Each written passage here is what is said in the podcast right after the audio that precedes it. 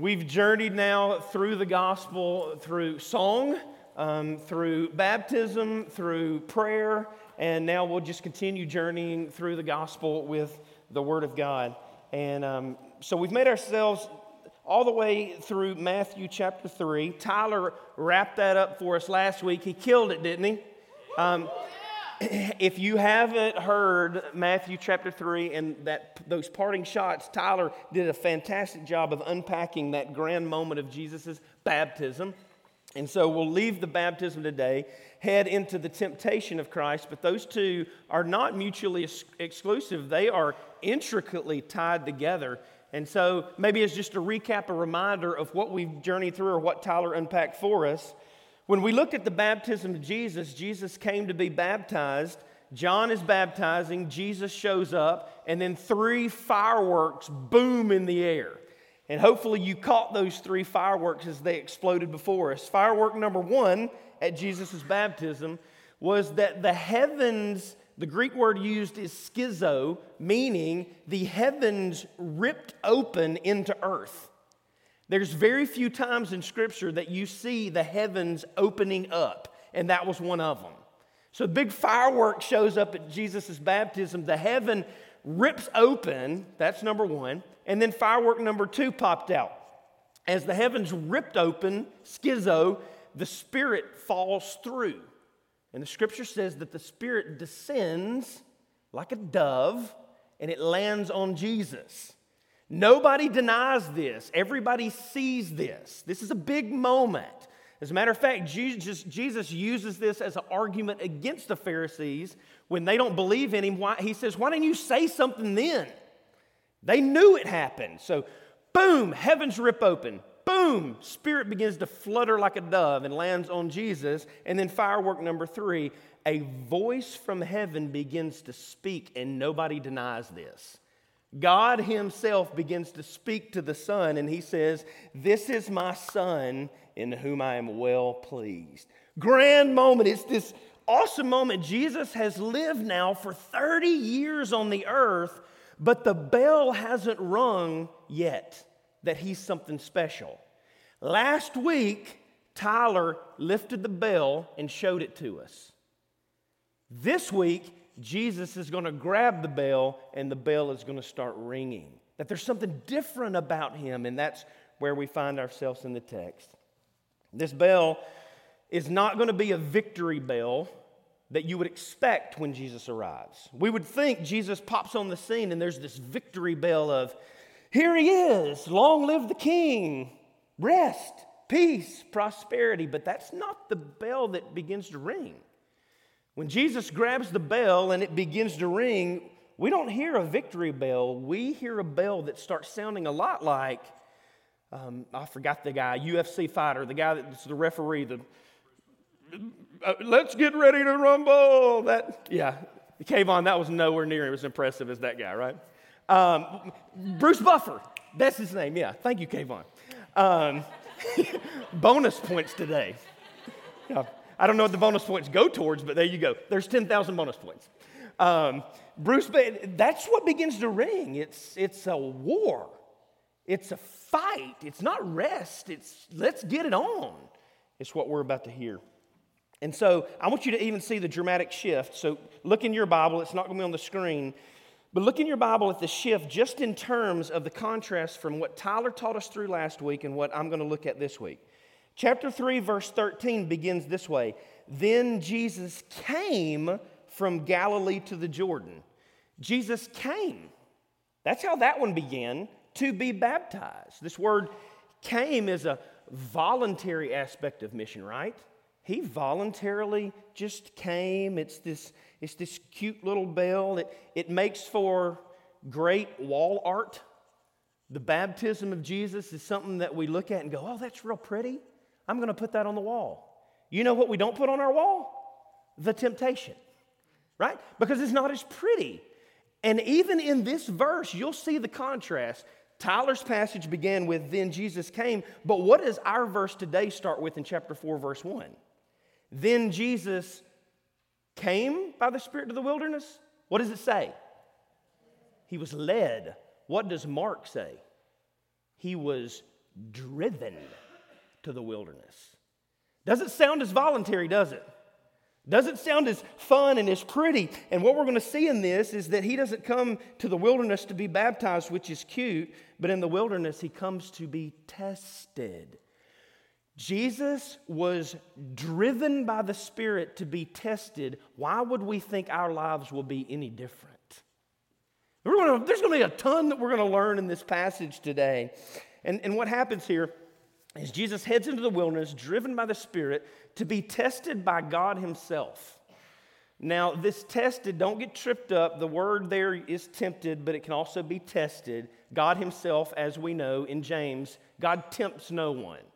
So God doesn't lead Jesus, drive him out to the wilderness to dangle carrots of sin to see if Jesus would fail or not. That's not what's going on.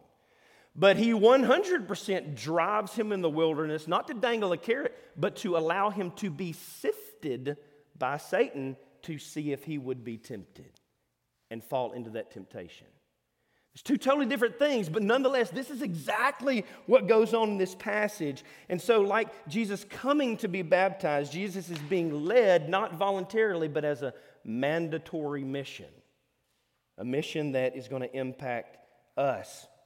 And so, again, the bell begins to ring ding, ding, ding. Let's go to war. And so, the bottom line is this up to this point in Jesus' life, Jesus has for 30 years been pure and sinless in silence. Now, it's something for a monk to remain pure.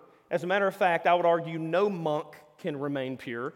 But it's a little easier for a monk to remain pure than us because a monk, well, dunk, dunk, dunk, is a monk, right? They live in caves. Um, there's no TV. They just sit there. As a matter of fact, they don't speak. That's a good way to not fall into temptation and sin, right? If I could just shut my mouth, that would alleviate a lot of my sin right there.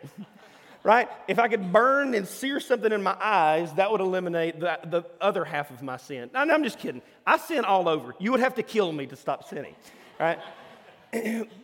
but it's easy for a monk, easier for a monk. So for 30 years, Jesus has almost been monastic like a monk, but now for three years, ding, ding, ding, he is in the limelight. And it's a whole nother thing to remain sinless when you are in the spotlight, isn't it? So that's where we're going to find ourselves today. Why is this going to be so important? Well, why did the, the Spirit drive the Son of God to the wilderness to undergo a sifting? I think would be the question we would need to ask. And let me give you two reasons, I think, and then we'll dive into the text.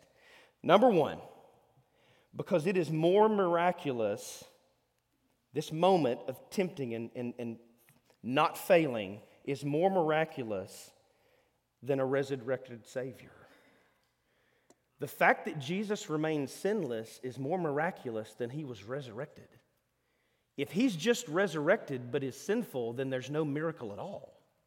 The fact that he remains sinless is of grand importance to us. It's the biggest firework that's about to explode. Why? Because for sin's curse of death to be broken, somebody has to conquer life.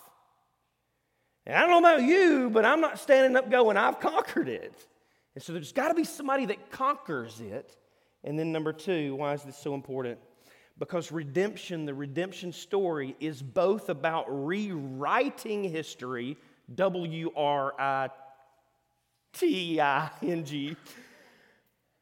It's both about rewriting history, but it's also about rewriting R E R I G H T I N G. I should have put that on the screen. That would have been a lot easier, wouldn't it, Matt? Yeah. It's about both. Redemption is the history has to be rewritten, but somebody's got to write it. They've got to do it the right way. And so that's what happens. In other words, here's what I'm trying to say the first Adam messed up, but the second Adam has a chance at victory. And that's where we find ourselves. Well, we've been on the diving board bouncing it.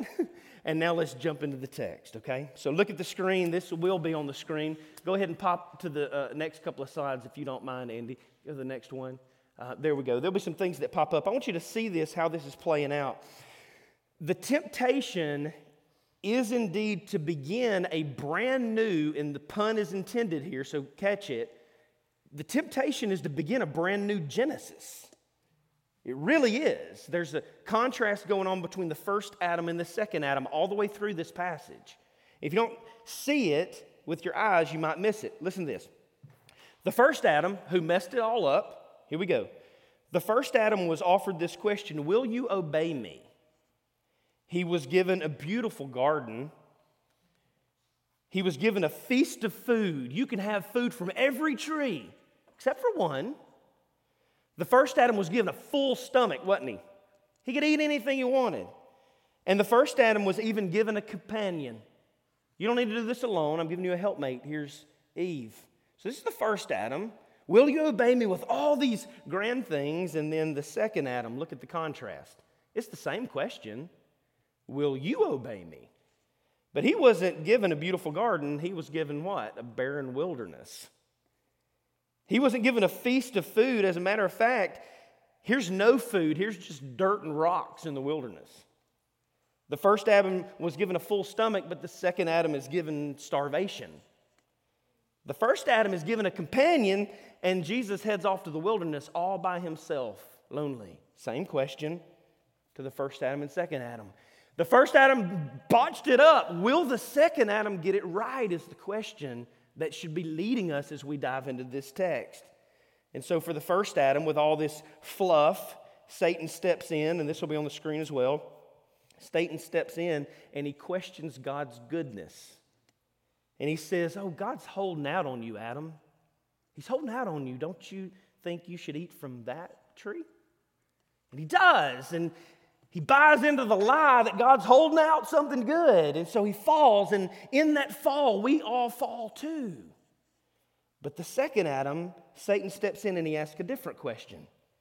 Satan steps into the barrenness and no food and starvation and loneliness, and Satan steps in. He doesn't question God's goodness, he questions Christ's goodness. With this question You're not quite as holy as you think you are, Jesus. And that's what plays out through the temptation.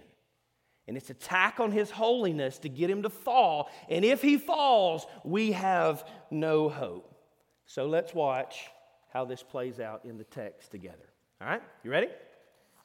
That's quite a, a journey through the setup. Um, so let's look at the temptation.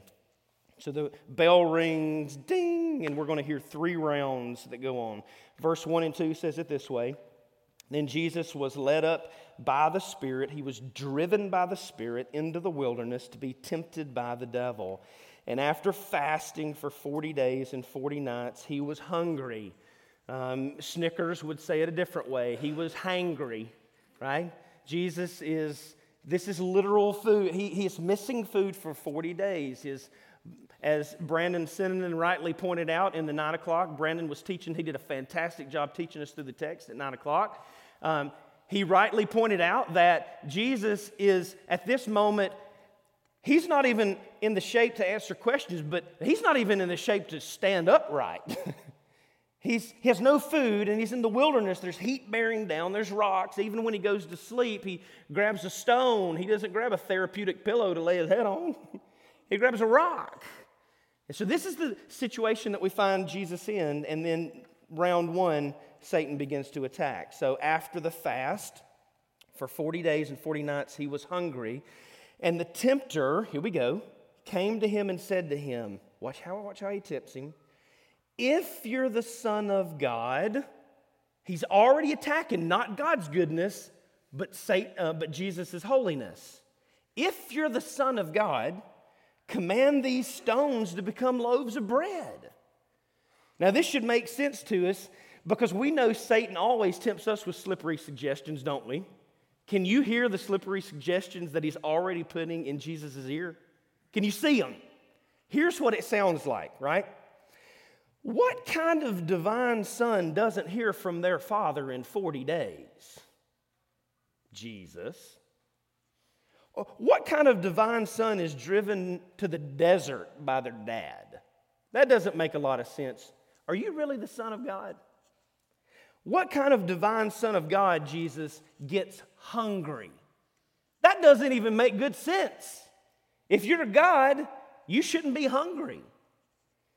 What kind of divine Son, Jesus, can't fix this. You should be able to fix this. Now, remember, this is right after the baptism. Baptism, boom, sky rips open, spirit falls. God Himself says, This is the Son of God. The next moment, Satan steps in and says, Are you really the Son of God? He's so slippery. I hate him. And he slides, he slides in seductively, and all that stuff seemed to make a lot of sense. If, if you're the Son of God, why on earth is this going in? And, and so here's the little thing you'll hear it all the way through the text. Basically, Satan says this Jesus, there's got to be a better way. Just abandon this crazy fast and eat some bread, Son of God. You see what he's doing there? So he slips in and he begins questioning. Now, watch Jesus' response. And here's Jesus' response Bell one has rung. He attacks him with selfish desires. And Jesus says, It is written, Man shall not live by bread alone, but by every word that comes from the mouth of God, quoting Deuteronomy 8, chapter 3. He says, You know what? I am hungry, but in other words, as the Son of God, I'm not here to satisfy my hunger. I'm here to obey every word the Father has written. As the Son of God, I'm not here to satisfy my heart's desires, but I'm here to be about subservience to the very Word of God, every one He's given me. As the Son of God, you want to know what my meat and drink is? My meat and drink is feasting on the truth. As the Son of God, I will only obey the Father, Satan. I will not obey your temptation, and I won't even buy into my own temptation. And with that moment, if you listen, you can hear it. Ding! Bell one has rung, round one is over, and Jesus is victorious. So Satan leaves and goes, All right, he's better than me, right? What does he do? He attacks him again. Temptation number two.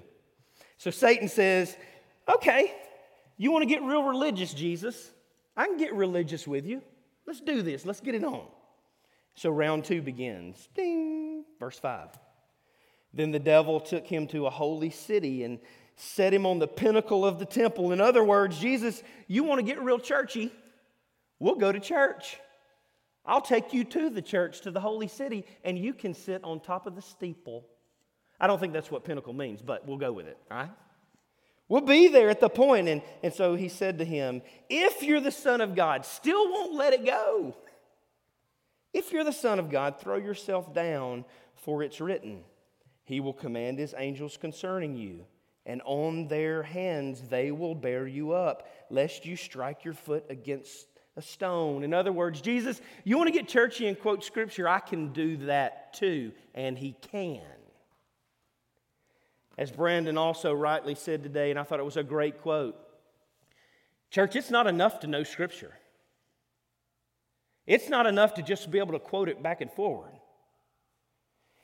We need to know Scripture, but we need to know Scripture rightly. And so in this moment, Satan absolutely throws Scripture out there, but he twists it just a little bit. And so this quote comes from Psalm chapter 91, and you can hear Satan's sly nature turning, not from just slyness and cunning, but it's starting to slip into a little bit of frustration now. Oh, we're going to jockey for position. Let me quote some scripture too, Jesus. No son of God would be in the desert, but if you were truly the son of God, you would be on the throne of the church and everybody would see you. So, how does he tempt him? It's simple just jump down. If you jump down, the angels will show up. Scripture tells us that angels are there ready just for the moment to go rescue, not only here, but on the cross. Myriads of angels just sitting there, and God the Father is not absent. He's allowing him to be safe, sifted, but he's not absent, which should say something to us. If you're going through a sifting right now, God's not absent. He's not absent. But he's standing back, and the angels are like, God, just let us go. And he says, No, no, no, hold up. My son has this. And the temptation is just jump down, let the angels show up, and then everybody will definitely know you're the Son of God. Sounds good, doesn't it? Satan's lies usually do sound good. And so he slips in, second round, but the same punch. Did you hear it? It sounds like this There's a better way than the way that we're going about this. There's a better way. Just jump and prove your worth, and I will leave you alone. And now Jesus' response is a little more tricky, but let's dive in. If, if we will, just kind of huddle around. Let's put on our snorkeling goggles. That's snorkeling goggles? That's not a goggle. Put on our snorkel. Let's, let's just kind of dive a little deeper. And Jesus responds with this Again, it's written, You shall not put the Lord your God to the test. So Satan offers him, Look, I'll leave you alone if you'll just jump. And Jesus says, Satan, you know the word, but you're twisting it. You're asking me to break the principles of non contradiction, meaning that one scripture can never contradict the other scripture. And you, you're holding this up like a good carrot, and it sounds good, but it's twisted because this scripture says this. And so let me explain this to you real fast. If Jesus jumps and honors Psalm 91, which indeed does say that angels are there at his beck and call, if he does that, then he dishonors Deuteronomy 6 16, which says, Do not put the Lord your God to the test. So if he honors one, he breaks the other. And so Jesus says this Look, if I honor Deuteronomy 6, meaning that I will not put the Lord my God to the test, I also honor Psalm 91, which says the angels are indeed there to guard me.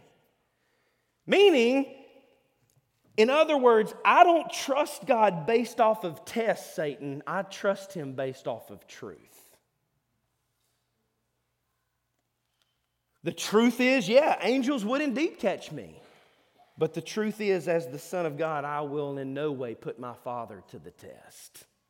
You see how that's playing out? And so, are you seeing the gospel being fulfilled for you right here in this passage? All righteousness is being attained. So, if you're one who goes, you know what? I fail at testing God all the time. God, if you'll just do this, then I'll do this. Troy, I am so convicted by that right now. Good. Jesus conquered it for you. Hope you see the gospel being played out. If you're going, Troy, I don't jack that up, but I do try to fulfill my selfish desires over and over. Good. do you see Jesus conquering that temptation for you? This whole thing is substitutionary in nature. And there it is again. Ding!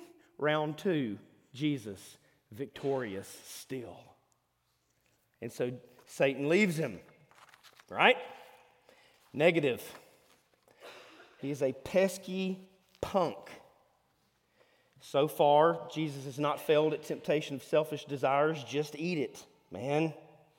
So far, he's not failed at scriptural obedience. Just jump, man. This Jesus is pretty confident, Satan says. So confident that I bet I can get him as a glory hoarder. I bet I can get him to want people to praise himself. And so round three begins. And again, Satan, the devil took him to a very high mountain. I wish I knew what that mountain was, but I don't. Took him to a very high mountain and showed him all the kingdoms of the world and their glory. That's why I'd like to see this mountain because I don't know a mountain that you can see the whole world. It's got to be like a third dimension or something, very Marvel like. I'm not saying Stan Lee was a prophet, I'm saying Stan Lee might have been a prophet. so again, the devil and everybody, and there's a lot of people going, I don't have a clue what you're talking about. It's okay. It's okay. You haven't been enlightened yet. That's Gnosticism. That's a heresy. Don't listen to me when I say that. Okay. Again, the devil took him to a very high mountain, showed him all the kingdoms of the world and their glory, and he said to him, All of these I will give to you if you'll just fall down and worship me. If you'll just worship me, if you'll just get a little glory for yourself, I'll give you everything. You ever fall into that temptation? A lot of people have. Hitler being one of them. It said that in 1932, Hitler wrote in his diary, I have signed a contract with Satan for the kingdoms of the world, and he signed it literally with his own blood. It can equally be said that apart from the prevention of the Holy Spirit, Troy Nicholson would have done the exact same thing. Because in us is all the desire for glory. And that's exactly where he hits Satan. Sounds something like this You have only one life to live, so just live it up. Take the bull by the horns and steer that bad boy however you want to steer it. Make the most of all the treasures in the world because he who dies with the most toys still dies. Wah, wah, wah. Or, in the words of the largest shoe industry in the world, just do it. Just do it.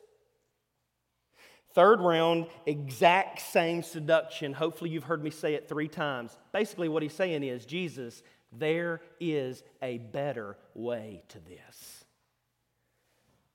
But this time, it's a little bit different because the Son was indeed promised a complete and utter inheritance of all the kingdoms of the world by the Father.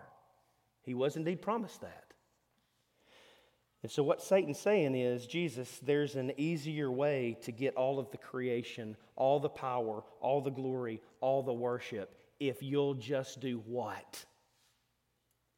Bow to me, meaning just skip the cross. Did you catch it?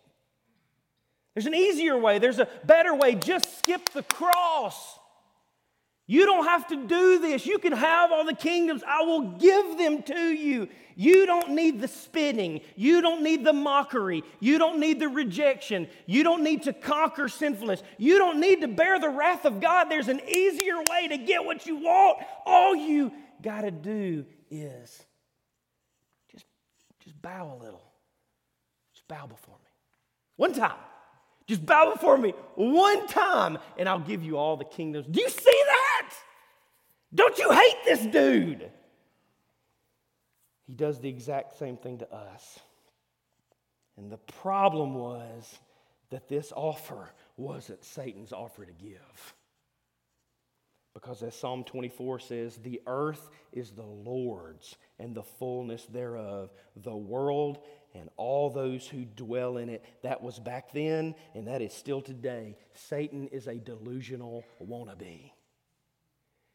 And he will test you with, Don't you want this? I'll, I'll help you get it. Just hang out with me just a little bit. You know, it's not his to give. And the interesting parallel of this doesn't this temptation to skip Calvary sound familiar? Is it ringing any other bells in somebody's mind? Mark chapter 16, we'll get to it probably in 2030. You'll remember the story, Mark chapter, Matthew chapter 16, 21 through 23. Christ tells of his assignment to suffer and to bleed and to die and to be killed. And there's a certain person that stands up and says, Mm-mm, no way. Not you. Not on my watch. Far be it. You will not go through this, Lord. And who was that? Peter. And Jesus looked at him and said, What? Get behind me, Satan. Powerful. And Jesus' response this time is the exact same thing. Get behind me. Be gone, Satan, for it is written, You shall worship the Lord your God, and him only shall you serve. Deuteronomy 6 13. Don't you want some glory? And Jesus proudly stands up and says, Nope, I don't. There's not an easier way. I'll obey the will of the Father and be crushed because in 2019, there'll be a room full of folks in Northport, Alabama who need me to conquer this.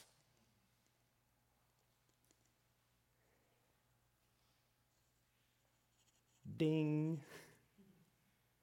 Round three Jesus still victorious. And the final scene is fantastic as we wrap it up. Satan leaves. Why? Because he realizes at this moment Genesis 3:15 is indeed underway. You remember Genesis 3. Adam falls. God stands up and says, Now forevermore there will be strife between you and the serpent. He will strike your heel, but the offspring will do what? Crush his head. And Satan takes the first blow and goes, Uh oh, if I hang out too long, my head is gone. And so the second Adam has now stomped the head of the serpent and will crush that sucker in three years.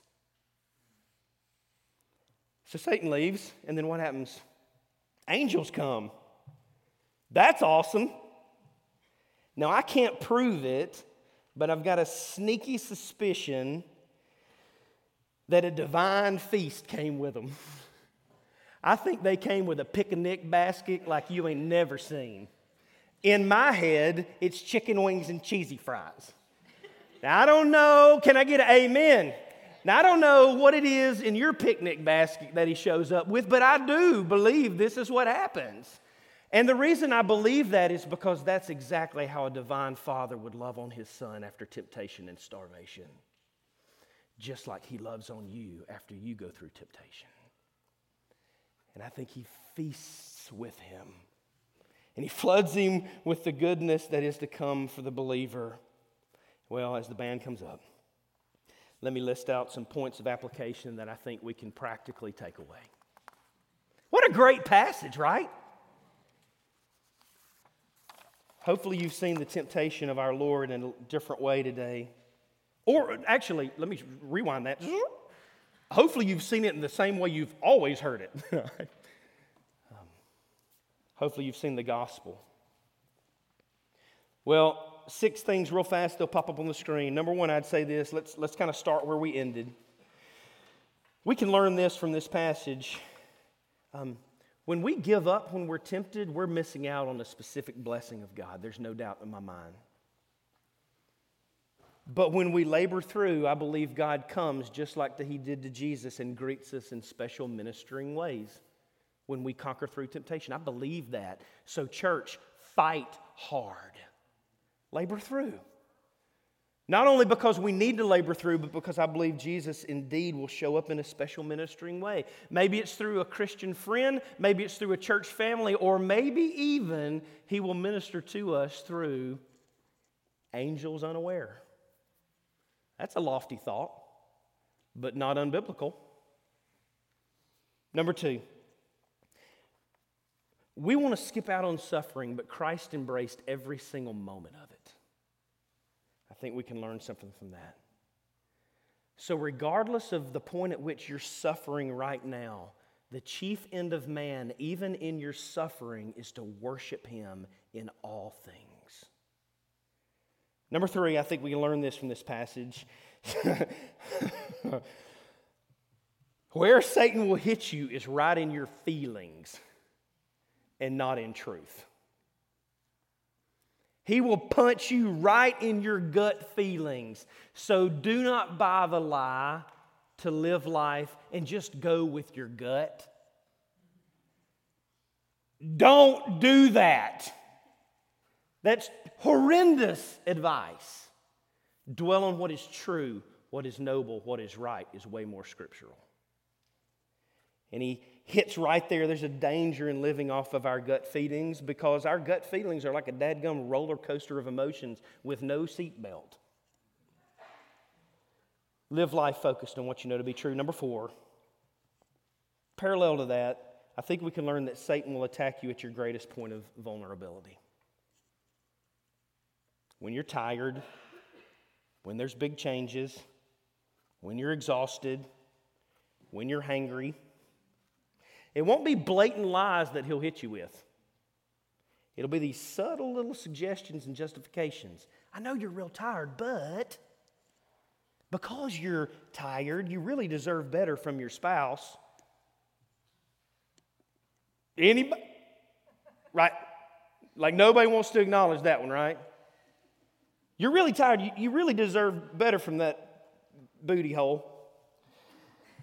You, you studied, and I know you're tired, so cheating is really just assistance from what you've already studied. I know you're tired, so one glimpse, one taste, one touch is perfectly okay. Just don't do it twice. That person really doesn't work as hard as you, and I agree with you. They do not deserve the promotion they got. You deserve it. God really didn't mean that whole tithing thing, worship thing, church thing, gathering with other believers thing, study thing, evangelism thing. He didn't really mean all that. He's, he's, he's holding out on you, He's holding out rest for you. Number five.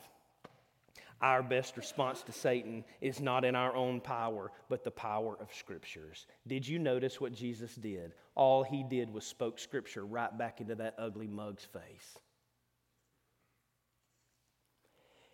Do not go to battle on your own power. Don't like candles, don't like music, don't hire somebody to come be a medium and try to go to war with him. Satan is powerful. There ain't no doubt about it. And he will whoop you bad. But you know what he can't handle? The power of God. And so Sunday sermons are not enough. Community group is not enough. Flood your car with Scripture. Flood your daily devotional Scripture. Your first 30 minutes in the morning with Scripture. Your last 30 minutes in the day with Scripture. Stick sticky notes. I think the greatest gift to humanity by God is sticky notes. Write Scripture all over them and stick them everywhere. Put them everywhere. Put them on your mirror. Put them on the toilet. Don't put them on the toilet. That sounds heretical. Put them in your locker. Put them all over the place. Flood your body with Scripture. Hang wall art in your home of Scripture. Flood yourself when you're working out, when you're relaxing. And yes, as one precious dear saint reminded me and Tyler this week, her and her husband, until he slipped into glory, would listen to Scripture. And she probably still does. Every single night as they went to sleep, they would hit play and listen to Scripture all night long while they were sleeping. Flood ourselves with Scripture. And then, number six, as I do wrap it up, biggest of all, we can learn from this. Salvation was not accomplished by Christ's death and resurrection alone. Salvation was accomplished because indeed righteousness did have to be earned by perfect obedience, and He did it. He did it because we couldn't and we wouldn't. Yeah, I think it went down a lot like this. You probably better start playing or I'll just keep talking. and all the band went, okay. I think it went in a lot like this in eternity, people are being crushed. And works based salvation had crushed a zillion victims, and all slipped into eternity thinking, I think I did a pretty good job at earning God's favor. And then our glorious Savior said, Hold my crown a second and watch this. And in doing so, he not only broke the temptation cycle, but he earned our righteousness. Believer, Christ never failed in any temptation, and that's the only reason we're covered at all. It's not in what we do or don't do, it's in what Christ has done. So today, how do you walk away from this text? You rejoice in what the second Adam won for you. And then, number two, you freely confess your sin to the Son of God and war for obedience afresh and anew where you're failing right now. Believer, rejoice. Unbeliever, you know that you have failed at temptation. That's why you have inward guilt. Something has to conquer that guilt. And the scandal of the gospel is that Christ will give you his inheritance that he earned if you'll trust and repent and confess him as Lord and Savior. Not that you'll get life right, but you'll get it wrong. And you'll admit that Jesus never did. I'll be quiet. The Word of God for the people of God. Let's pray.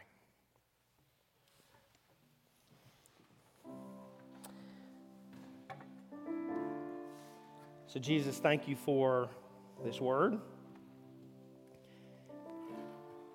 Thank you that the temptation historical account is not just about a fun story to think about, that is the fullness of the gospel of our redemption being won for us.